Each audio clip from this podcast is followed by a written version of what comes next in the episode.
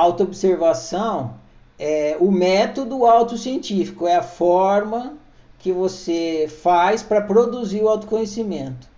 Um autocientista ele pratica a autoobservação. Só que o autoconhecimento ele tem três níveis, três dimensões. Ele é um autoconhecimento existencial, um autoconhecimento psicológico e um autoconhecimento pessoal. Por que três níveis? Porque você é um ser, só que você não é só um ser, você é um ser humano. E você não é só um ser humano, você é um ser humano, no seu caso, Rogério. No livro chama de Fulano. Então você é um ser humano, Fulano.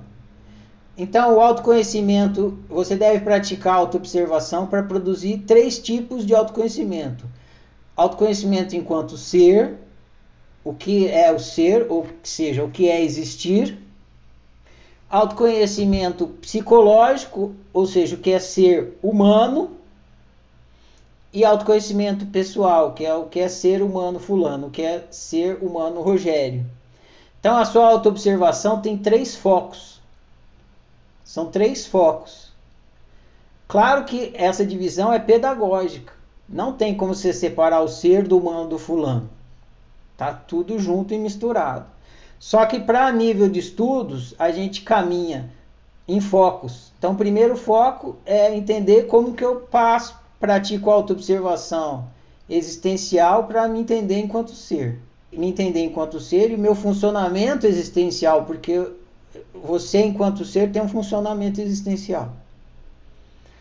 Depois você enquanto é, humano, que é a parte psicológica, tem um funcionamento psicológico.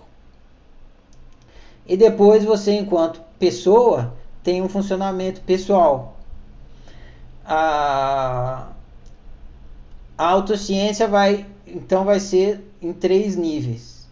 E você vai estar tá, é, praticando autoobservação. Para ter um, um autoconhecimento existencial, você tem que praticar autoobservação existencial. Se você quiser ter um autoconhecimento psicológico, você tem que praticar autoobservação psicológica. E se você quiser ter um autoconhecimento pessoal, você deve praticar autoobservação pessoal.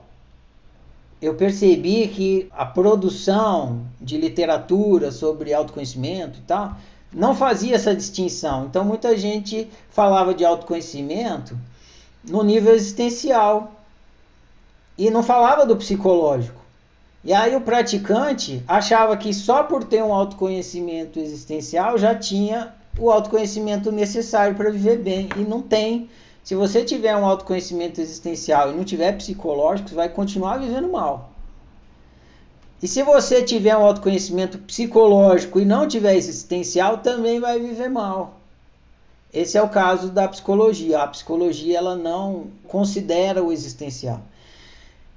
E se você praticar só o pessoal e não entender o psicológico e o existencial, também vai viver mal. Então, são três focos e você tem que praticar os três.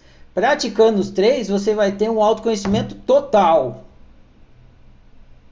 Então, é, é importante entender que a autoobservação também é de três níveis. E principalmente entender o seguinte: no autoconhecimento pessoal, que é uma coisa que você está trazendo e trouxe para a conversa e trouxe no seu áudio, você está por conta própria. Ninguém pode te ajudar. Porque para você praticar autoconhecimento existencial, o que você descobre é a mesma coisa que eu, porque você existe tanto quanto eu.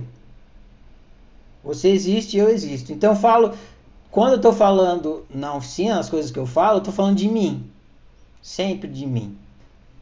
Eu falo da minha existência, o que eu descobri da minha existência. Só que você existe também. E aí você fala, pô, é isso mesmo. A minha existência e o meu funcionamento existencial é assim.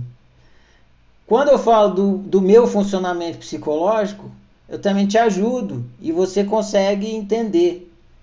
Por quê? Porque eu sou humano e você é humano. Mas se eu falar do Ferrari, não adianta nada porque só eu experimento Ferrari e só você experimenta o Rogério. Então, no meu autoconhecimento pessoal só serve para mim. e vice-versa.